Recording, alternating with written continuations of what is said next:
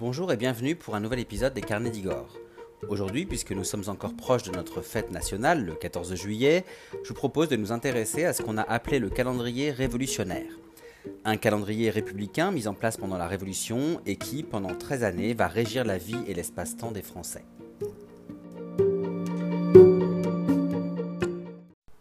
Le savez sûrement, le calendrier grégorien que nous utilisons encore aujourd'hui a disparu un temps pendant la Révolution française et il a été remplacé par le calendrier républicain ou calendrier révolutionnaire.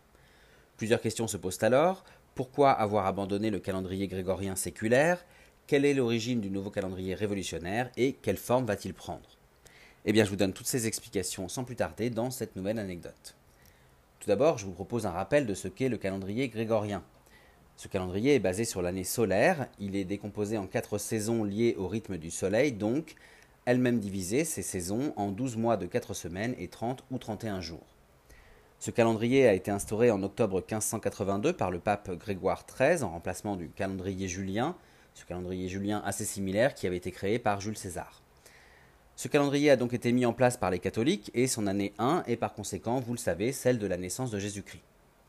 Le calendrier grégorien est rythmé par euh, les fêtes religieuses et comme vous le savez aussi, il célèbre chaque jour les saints et les saintes chrétiens et chrétiennes. A l'inverse, le calendrier républicain, lui, démarre le 22 septembre 1792 à l'équinoxe d'automne, mais surtout le jour de proclamation de la Première République par la Convention nationale, qui est en charge, elle, de rédiger la nouvelle Constitution pendant la Révolution. C'est ainsi, comme on le dit alors, que le 22 septembre 1792 est le premier jour de l'ère des Français. Ce nouveau calendrier est officiellement adopté le 6 octobre 1793, il supprime toute référence religieuse et il invente un nouveau découpage de l'année. Il s'agit ici de renforcer la toute nouvelle République en effaçant le passé monarchique de la France, comme, vous le savez, le poids de la religion sur la société française. Les 12 mois composés de 30 jours comprennent trois décades, c'est-à-dire trois périodes de 10 jours qui remplacent les semaines de 7 jours que l'on connaissait jusque-là. Les jours sont simplement nommés primidi, donc premier jour, duodi, deuxième jour, tridi, quartidi, quintidi, sextidi, septidi, octidi, nonidi et décadi, donc le dixième jour.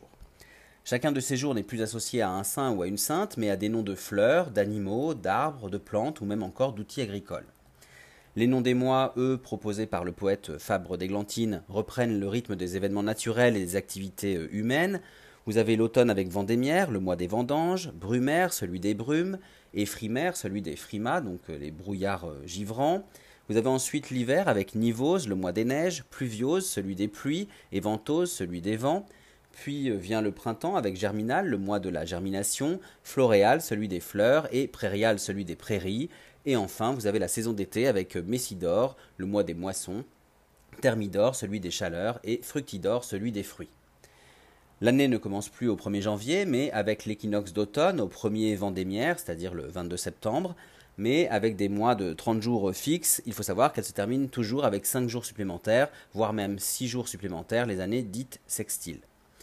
Ces jours en rap, si on peut dire, sont nommés les sans-culottides, en hommage aux sans-culottes, et on a dans l'ordre le jour de la vertu, le jour du génie, celui du travail, celui de l'opinion, celui des récompenses, et les années sextiles, le sixième jour et celui de la révolution.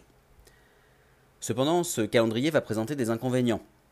Déjà, il commence à l'équinoxe d'automne qui est fluctuante, ce qui va provoquer une certaine irrégularité du calendrier euh, annuel, mais aussi et surtout, il entre difficilement dans les habitudes des Français qui, comme le reste de l'Europe de l'époque d'ailleurs, continuent à se référer au calendrier grégorien qu'ils utilisent depuis des siècles. Ainsi, après être devenu empereur en 1804, Napoléon Ier va décider d'abolir le calendrier révolutionnaire par le décret impérial du 9 septembre 1805, c'est-à-dire encore à l'époque le 22 Fructidor de l'an 13, et le calendrier grégorien fait officiellement son retour en France dès le 1er janvier 1806.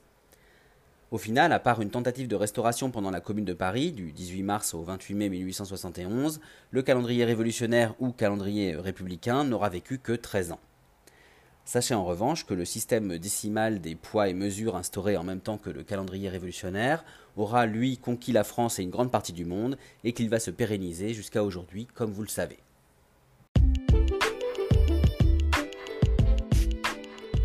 Voilà, j'espère que cette nouvelle anecdote vous a plu.